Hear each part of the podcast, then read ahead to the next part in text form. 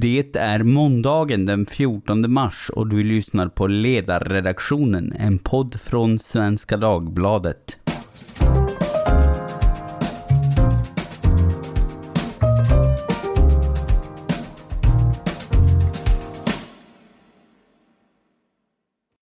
sex miljoner människor har flytt Ukraina till grannlandet Polen under de dryga två veckor som kriget har varat. I det annars politiskt djupt splittrade Polen råder nationell samling. Hur ska vi förstå vad som sker i Polen just nu och hur ska vi placera händelseutvecklingen där i en europeisk migrations och integrationspolitisk kontext? Om det ska vi prata idag. Med oss idag har vi Andreas Johansson Heinö, statsvetare, verksam vid tankesmedjan Timbro. Välkommen hit! Tack så mycket! Och så har vi Adam Sveiman som är politisk chefredaktör på Göteborgs-Posten. Välkommen du också. Tack så mycket. Adam, jag ska börja med dig. Du pratar polska och du följer händelseutvecklingen i Polen. Kan du beskriva stämningarna i Polen just nu? Jag skulle göra två observationer. Eh, den första är att det råder en, en stor enighet om att man ska hjälpa sina, sitt ukrainska brödrafolk, så som man ofta beskriver dem. Att det är någonting naturligt och självklart. Man ska komma ihåg att Polen har redan sedan 2014 tagit emot ungefär en och en halv miljoner ukrainare. Varav de flesta är någon form av gästarbetare i landet. Åker man idag taxi eller hyr en, en, en hantverkare så är det väldigt ofta en ukrainare. Så det är det ena, det råder en stor enighet om att man ska ta emot ukrainarna. Det är ingen stor politisk fråga, det är ingen stor debatt. Det är inte så att det är liksom ena sidan tycker att man inte ska göra det, andra sidan säger att man ska göra det. Det är självklart. Och då ska man komma ihåg att de flesta tar emot Ukraina i sina hem. Det är inga gigantiska flyktingförläggningar någonstans ute på landsbygden. De finns också. Det handlar om miljoner människor nu. Men väldigt, väldigt många, om inte en majoritet, tas emot i hem. Det är privatpersoner. Jag vet inte hur vanligt det här var i Sverige 2015, men, i Polen är det oerhört vanligt.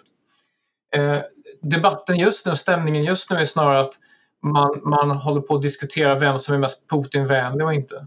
Det vill säga vem som är lite, en sorts mot eh, deras version av Vänsterpartiet och vapenförsändelserna till Ukraina. Eh, så är det oppositionen anklagar eh, regeringen, alltså PIS-regeringen, Lag och rättvisa för att vara eh, Europahatande, nära, nära den ryska linjen och så vidare. Det, det är det den politiska debatten handlar om, vilket kanske förvånar många. Mm. Ligger det någonting i sådana anklagelser? Alltså, tveklöst så är det så att den sittande regeringen, som är alltså eh, Lag och rättvisa i partiet, som i senaste mätningen har ungefär 40 procent, att de har ju en, de spelar ju ofta på en sorts eh, Europaskepsis och så. Samtidigt så utmanar man aldrig Europa helt och hållet. Hur nära man är Ryssland? Ja, inte så jätte, alltså inte jämförelsevis med, eh, med Orban-regeringen i Ungern. Eh, så är man inte närmare. Det går inte att vara så ryss, Rysslandsvänlig i Polen. Alltså av, av, historiska skäl tror jag. Det borde också gälla i Ungern men, men jag kan inte Ungern lika väl som Polen. Men det är svårt att vara så Rysslandsvänlig även om man delar många av Putins ideologiska instinkter, vilket delvis den polska regeringen faktiskt gör. Men man ska komma ihåg, de tar emot flyktingar och de protesterar i hårdaste ordalag mot invasionen och det är den sittande polska regeringen, alltså styrd av nationalkonservativa, som släpper igenom alla vapen till Ukraina. Det hade inte gått, eller det hade varit mycket svårare om regeringen inte släppte igenom vapen. Så Polen är helt nödvändigt för att hjälpa Ukraina. Mm. Andreas, du har eh, sysselsatt dig i din forskning med migration och eh, eh, jag undrar, det som sker i Polen nu, det här mottagandet, är det någonting som förvånar dig?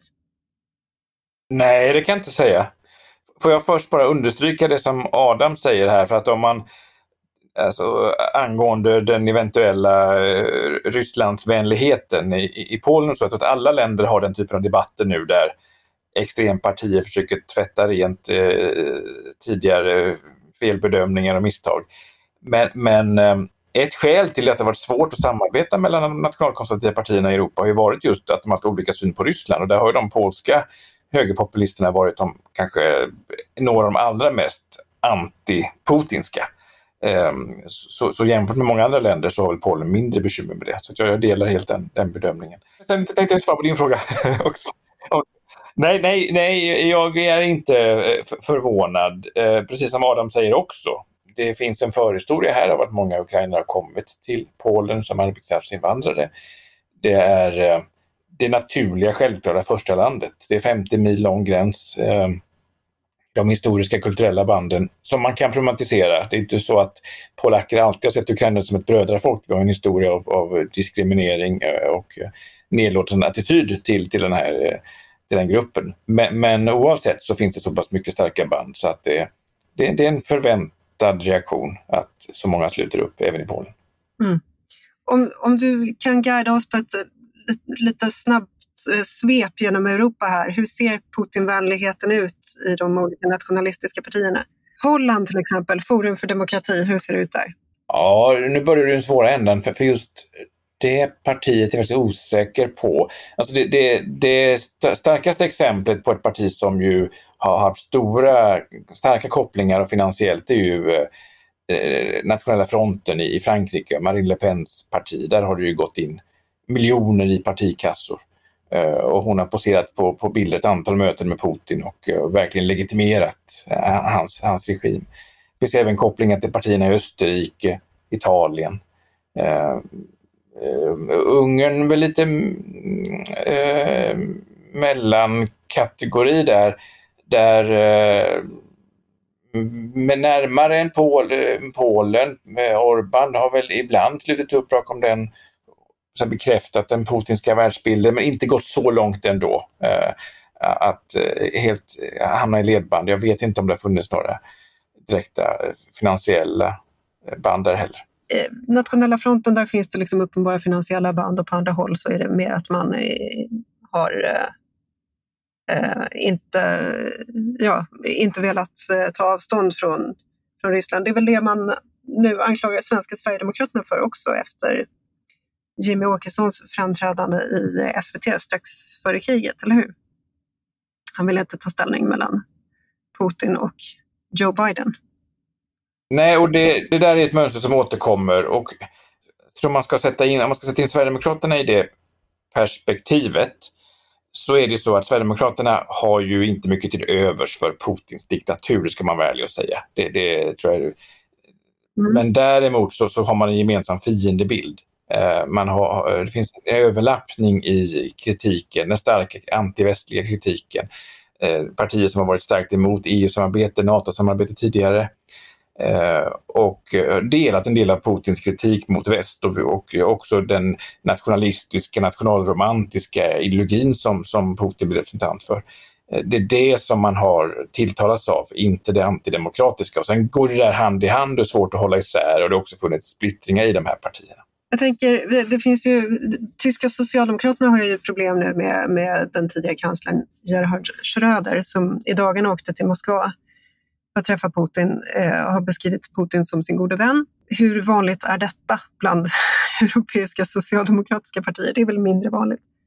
Jag kan inte säga hur vanligt det är. Schröder är ju e, ett eh, flaggskepp nästan för den positionen. Men det, det, finns ju ett antal. Vi har ju den franske tidigare premiärministern Fillon som också har haft liknande uppdrag och eh, finansiering. Det har funnits väldigt mycket pengar för den som har varit beredd att kompromissa med sina principer genom att mm eh, sätta sig i de här bolagen och dela, utnyttja sina kunskaper och kontaktnät för att gynna för de här företagen. Mm. Så det finns en hel del som såklart har bidragit starkt till, till och eh, gynnat den ryska förhandlingspositionen och så vidare. Mm. Jag kan inte säga hur vanligt det är. Jag vet inte om det är ett socialdemokratiskt fenomen. Eh, det, det finns S och högermärkta eh, toppolitiker i Tyskland, Frankrike och andra länder med, med den typen av kopplingar. Vi ska återvända till Polen efter detta svep över Europa. Den polska sejmen fattade i fredags beslut om hälsovård och ekonomiskt stöd till flyktingarna från Ukraina. Det har nu kommit 1,6 miljoner flyktingar till Polen. Tiotusentals barn ska börja skolan. Hur går det här till, Adam, praktiskt? Det, det kräver ju enormt mycket av eh, lokala kommuner och, och regioner i Polen. Och jag hörde den, den tidigare premiärministern Jerzy Buzek som sa häromdagen att eh, han tillhörde alltså den högern, fast den mer konservativa liberala högern och inte den nationalkonservativa högern som sitter vid makten nu. Och han kritiserade Lag och rättvisa för att man förhindras av sin stolthet från att be EU om hjälp med att eh, flytta många av de här migranterna eller flyktingarna till resten av Europa.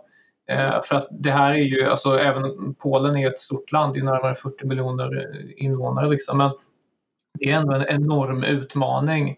Eh, sen är det också så här att språkligt så är man ju väldigt nära varandra. Alltså, jag vet inte om det här är en, en dålig jämförelse men att som polskspråkig förstå ukrainska och vice versa är ungefär som att lära sig danska för en svensk. Alltså det, det tar ett tag. I början låter det som total gallimatias. Men när man väl umgås med personer från, den, från det landet ett tag så, börjar liksom, så upptäcker man vad så att säga, eh, ordrötterna är, var de kommer ifrån. Så det är inte så svårt egentligen efter ett tag. Så att, visst, det låter som en oerhörd utmaning, alltså logistiskt så. Men då ska man komma ihåg att kulturellt och språkligt så är det här länder som är rätt nära varandra. Ehm, Matmässigt också. Så. Och även som Andreas säger, ja det finns en historisk, det finns historiska problem mellan de här två länderna. Så det är inte bara Ryssland som har så att säga, trampat på den ukrainska självständigheten. Det är även Polen som har gjort det under flera hundra år. Så där, där, där finns det ju en, en historisk osämja. Men jag tror att viljan och solidariteten är så stor nu att man får det att funka helt enkelt. Och sen underlättar det som sagt att det här är länder som är väldigt nära varandra språkligt och kulturellt. Vilket mm. jämför det med att ta emot personer från en helt annan kultur där det inte finns någon språklig gemenskap överhuvudtaget. Ja, alltså du nämnde att det råder politisk enighet. Hur, hur ser det ut på polska ledarsidor just nu? Eller i den polska politiska debatten? Vad, det, det, är ju ett enormt mottagande, alltså 1,6 miljoner på två veckor. Så att, eh, och det, det fortsätter i, i samma takt. Det är det som förvånar mig som, som svensk liksom i bemärkelsen att det är den svenska offentligheten jag följer och som jag deltar i. Men när jag, när jag läser de eh, olika sidorna, polska ledarsidorna, då diskuterar man just nu om just alltså den polska regeringens närhet till Putin och vad skulle de gjort i ett annat läge och så vidare. Alltså, flyktingfrågan är inte, det är ingen debattfråga överhuvudtaget utan det, det, man tar konsekvenserna av det självklara att folk flyr helt enkelt och vi måste hjälpa dem. Så att, alltså jag, inför det här samtalet tänkte jag att jag ska, jag ska hitta någonting. Jag ska minsann hitta någon, så här, någon, någon infekterad debatt eller liknande. Jag satt och trålade på Twitter och lite konstiga sidor eh, i, i dagspressen. Men nej, det finns inte och det förvånar mig ändå någonstans. Eh, men det, det, är ingen konfliktfråga. Konfliktfrågan här är vad hade hänt ifall den här konflikten kom längre? Skulle vår regering eh, vara Putinvänlig och så vidare? Alltså det, det, är rätt spekulativt får man ändå säga och jag tycker det påminner lite grann, jag nämnde det tidigare, om den svenska diskussionen om Vänsterpartiets splittring i frågan om att skicka vapen till Ukraina som får man ändå tycka är, liksom, det är väl rimligt att det finns ett parti som inte vill skicka vapen till ett pågående krig. Eh, men att man då talar om femte kolonner och, och titta här, här, ränderna går aldrig ur och så vidare. Det är den diskussionen man har i Polen. Flyktingfrågan. Mm. Ingenting. Jag tycker också att det är slående när man tittar på eh, när jag tittar på polsk tv, att titta på statlig polsk tv och privata kanaler, det brukar vara som natt och dag. Man tror inte att det är samma land som beskrivs, men just nu så är det exakt precis samma stämningar. Är det ditt intryck också Adam? Det är som att se, liksom, de är speglingar av varandra, både ja. privat och, och det statliga. Precis, precis. Jo, men som, som du säger, alltså, man ska komma ihåg att polsk statlig tv är verkligen väldigt regimvänlig. Det man reagerar över att svensk public service är, är vänsterdriven och så vidare och det finns goda exempel på det och så vidare. Men man har inte sett något innan man har sett polsk statlig tv. Det är verkligen en helt annan eh, nivå. Liksom. Ehm, och, men nu, nu är det nationell uppslutning och det är klart, det tar inte många dagar innan man hittar de inrikespolitiska smashbollarna att skicka in också. Ehm, och här får man väl säga att, att oppositionen gör ett bra, eh, är, ligger inte på latsidan här utan man har liksom länkat in diskussionen nu i samband med kriget i det som var innan, det vill säga att den polska eh, regeringen, Lag och rättvisa, den demonterade demokratin. Ni känner igen allt det här från svensk rapportering också. Det är den trumman man slår på nu och säger att titta här, så här går det ifall om ett par år då är i princip det som händer i Ryssland nu, det händer i Polen. Det, det är det narrativet som är dominerande. Och det, det, det är rätt hårda ord får man ändå säga. Alltså. Mm. Andreas, om vi ska titta på, ta ett lite större grepp på migrationsfrågan här. Eh, när man tittar på svensk nyhetsrapportering så kan man få intryck av att Polen plötsligt har ändrat sig. Att eh, förut var Polen emot flyktingar, det var inte så länge sedan man stod vid eh, eh man hade en konflikt med Vitryssland och man ansåg att Lukasjenko hade skickat migranter mot den polska gränsen som man eh, försökte stoppa med, eller faktiskt stoppade med militär och nu har man det här enorma flyktingmottagandet. Har Polen ändrat sig?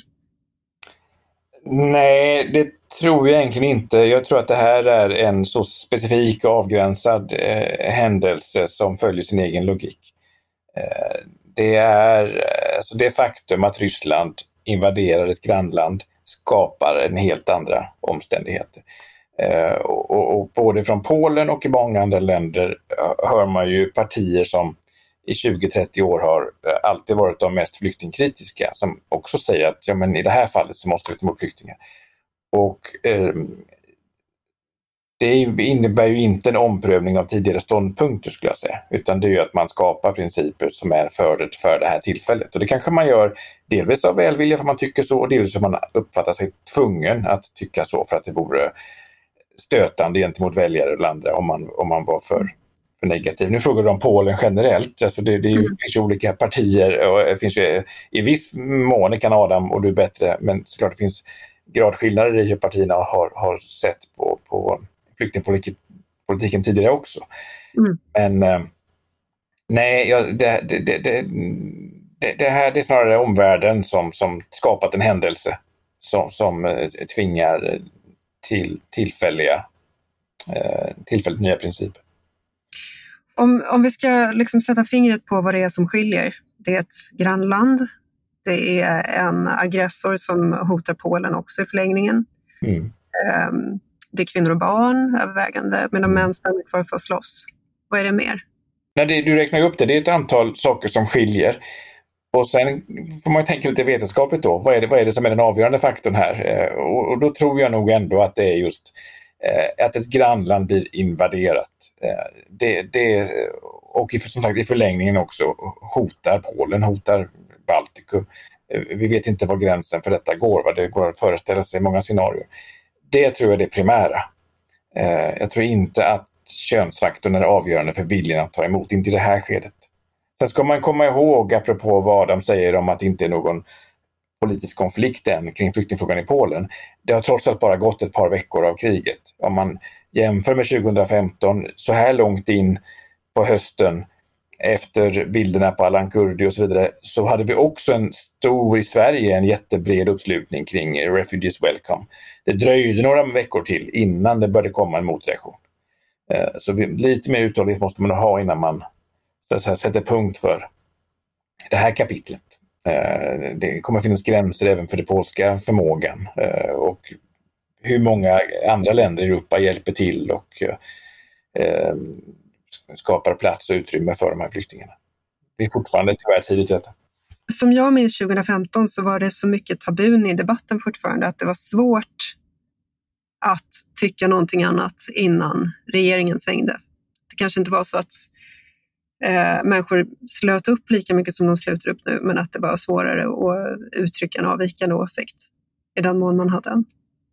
Och samtidigt så hade redan 2014 mm, de borgerliga partierna börjat ompositionera sig. Kristdemokraterna drev frågan om, om att gå över till tillfällig uppehållstillstånd. De fick med sig en del andra debattörer. Det hade varit debatt lite grann redan i valrörelsen 2014. Sara Skyttedal till exempel gick med en annan linje än partiet, blev uppläxad, men ändå. Va? Så det hade börjat röra på sig. Mm. Eh, och sen kunde man, och opinionen hade börjat svänga och sen gick den tillbaka i en kraftigt flykting positiv riktning eh, under sommaren, början på hösten och sen svängde det igen eh, när mottagandet uppfattades bli helt ohanterligt. Så, så både väljare och partier reagerar på, på faktiska händelser. Det, det är trots allt en stor del av politiken tror jag. Och nu då, även om, om man inte har ändrat sig i Polen, så det, om, när man tittar på medierapporteringen om det här så kan man få intryck av att liksom allt ifrån Ungern till Sölvesborg plötsligt bedriver en ny linje i migrationspolitiken. Är det, är det samma sak där, menar du? Att det egentligen inte är någon förändring? Nej, jag tror inte att vi ser någon bestående omprövning av principer vad gäller flyktingmottagande.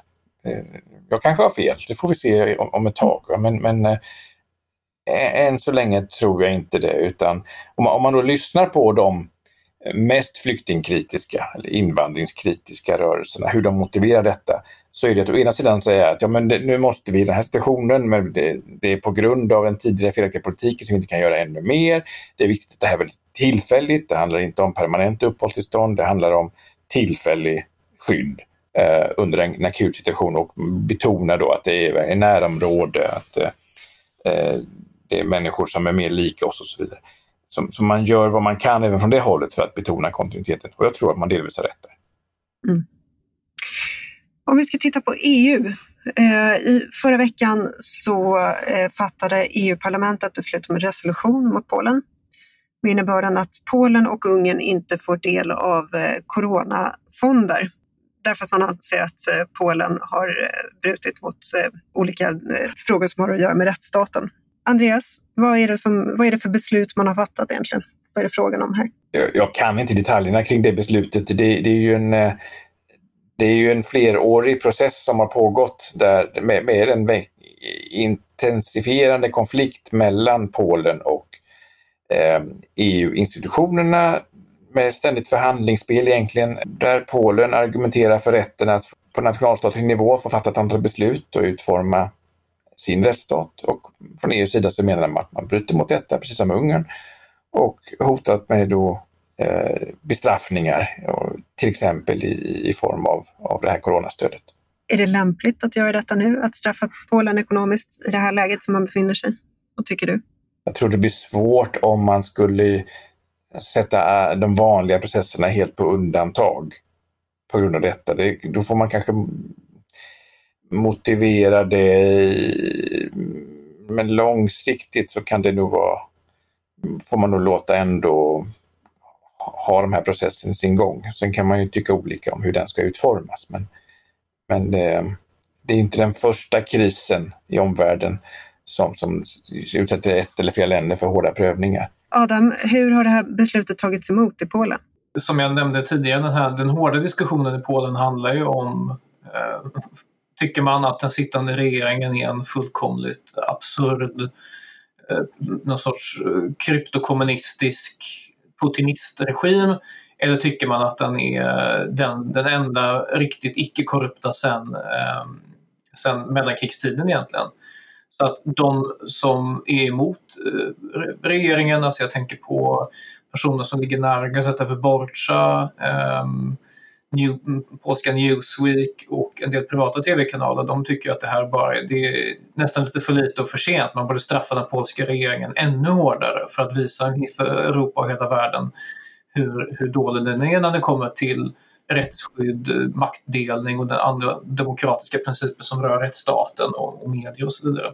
Medan för de som ligger nära regeringen, alltså lag och rättvisa-regeringen, då är det här en bekräftelse på att eh, omvärlden är um, konspirerar mot det polska oberoendet. Det, det länkas in i, liksom, här har ni ytterligare ett exempel på hur världen vill trampa på Polens oberoende, vår frihet och så vidare. Alltså det, det är en väldigt endimensionell och rätt tröttsam och hopplös diskussion egentligen. Det, det, det är inte så att det finns någon försonlighet här eller möjlighet till öppningar och så. Utan allting, all, all kritik tolkas som någonting som är emot Polens frihet. Å andra sidan tycker man nästan att allting är för lite det vill säga att, att Europa inte är tillräckligt hårt fruktansvärda regeringen. Så det, det, är ett rätt, rätt låst läge. Men det har hamnat väldigt mycket i, i skuggan nu av kriget och som jag nämnde i början av samtalet, alltså den sittande regeringen har i mätningar 40 procent 40 procentigt stöd. Det näst största partiet som nu leds av Donald Tusk som tidigare var eh, var premiärminister i landet och så omåttligt populär tidigare högerpolitiker som kommer tillbaka. Hans parti som är en koalition av ett antal högerpartier ligger på ungefär 25 procent. Det är en rätt stor skillnad eh, och man kan förfasas utifrån hur, hur kan landet ledas av sådana tölpar men de uppenbarligen så lyckas tölparna få folkets stöd. Mm. Och eh, hur, vad händer med Polens relation till, hur, hur påverkar en sån här sak eh, Polens syn på EU? Jag, som, som jag förstår det så är polexit, det är liksom inte, det är någonting man slänger fram ibland men det är inte en stor debatt i Polen. Men eh, när man befinner sig i en sån här kris och en sån här resolution går igenom, och det var för övrigt flera polska EU-parlamentariker som också röstade för den här resolutionen, ska man säga. Eh, men hur tror du att det påverkar i längden Polens relation till EU? Alltså det är det som är det, konstiga här. för att Å ena sidan så använder man EU eh, och Bryssel som en sorts inrikespolitiskt redskap. Det vill säga man hotar hela tiden och säger så här, ah, men de, kommer, de beslutar över oss med sina sina Mellanösternflyktingar och sin hbtq-politik och liknande. Man har det här externa hotet.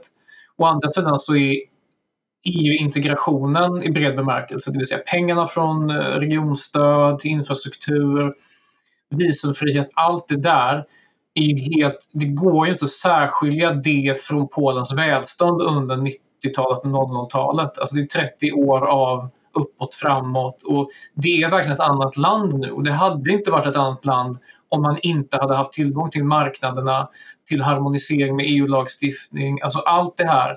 Och det förstår ju även de mest så att säga inrökta eh, Brysselkritikerna förstår ju det här. För det, det är EU-skyltar över hela landet. Liksom. Varenda större motorväg har ju en liten EU-flagga. Så det är en väldigt, här, det är en väldigt tudelad sak. Och speciellt under kriget så förstår man ju att EU och NATO tillsammans då det är ju helt centralt för Polen. Eh, man har exempelvis den här Suwałki-korridoren som det heter. Det är den här smala på kartan eh, Eh, landgången mellan Litauen och Polen. Och på ena sidan har man Kaliningrad, den ryska exklaven, och på andra sidan har man Vitryssland. Och man förstår att utan NATOs hjälp och utan samarbete med de stora EU-länderna, hur ska man försvara den i händelse av krig?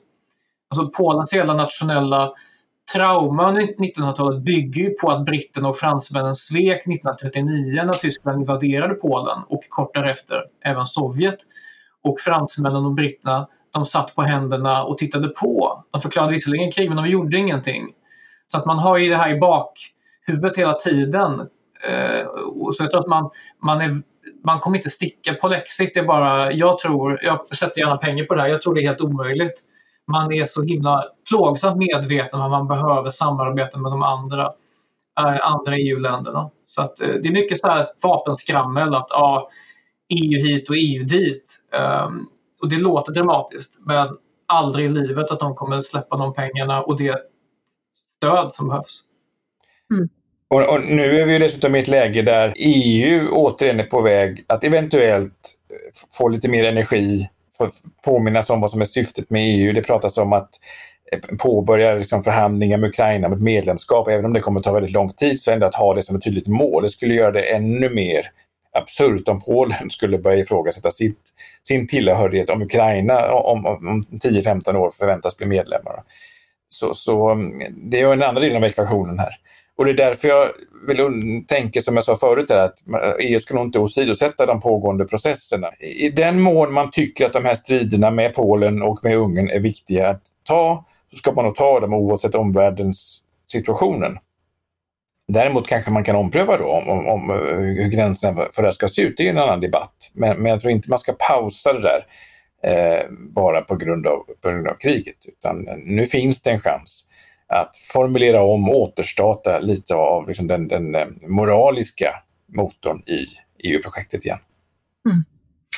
Andreas, sista frågan till dig. Det här har ju som vi konstaterade stora skillnader mot 2015, men har vi med oss någonting från 2015? Har vi lärt oss någonting om migration och integration som gör att vi kanske rent av står bättre rustade den här gången än vad vi gjorde då?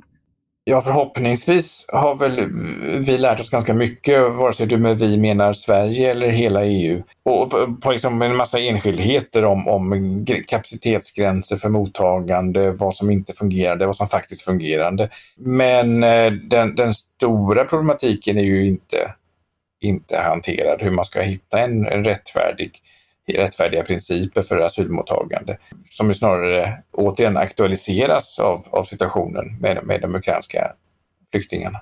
Och det är för att det är frågor som aldrig kommer kunna lösas ordentligt. Eh, vi kommer aldrig kunna ge alla skydd på samma villkor. Vi kommer särbehandla på, på en massa grunder eh, som, som kanske inte är principiellt försvarbart men som vi ändå är tvungna till. För att alternativet är, är eh, ohanterligt. Det får bli slutordet idag. Tack så mycket Andreas Johansson Heinö, Timbro och Adam Sveiman, Göteborgs-Postens ledarsida för att ni kom hit idag. Och tack för er som lyssnade. Det här var Ledarredaktionen, en podd från Svenska Dagbladet. Och ni får hemskt gärna höra av er till oss med ris, ros eller synpunkter på vad vi ska ta upp härnäst. Adressen är ledarsidan snabela svd.se. Tack för idag och vi hörs snart igen.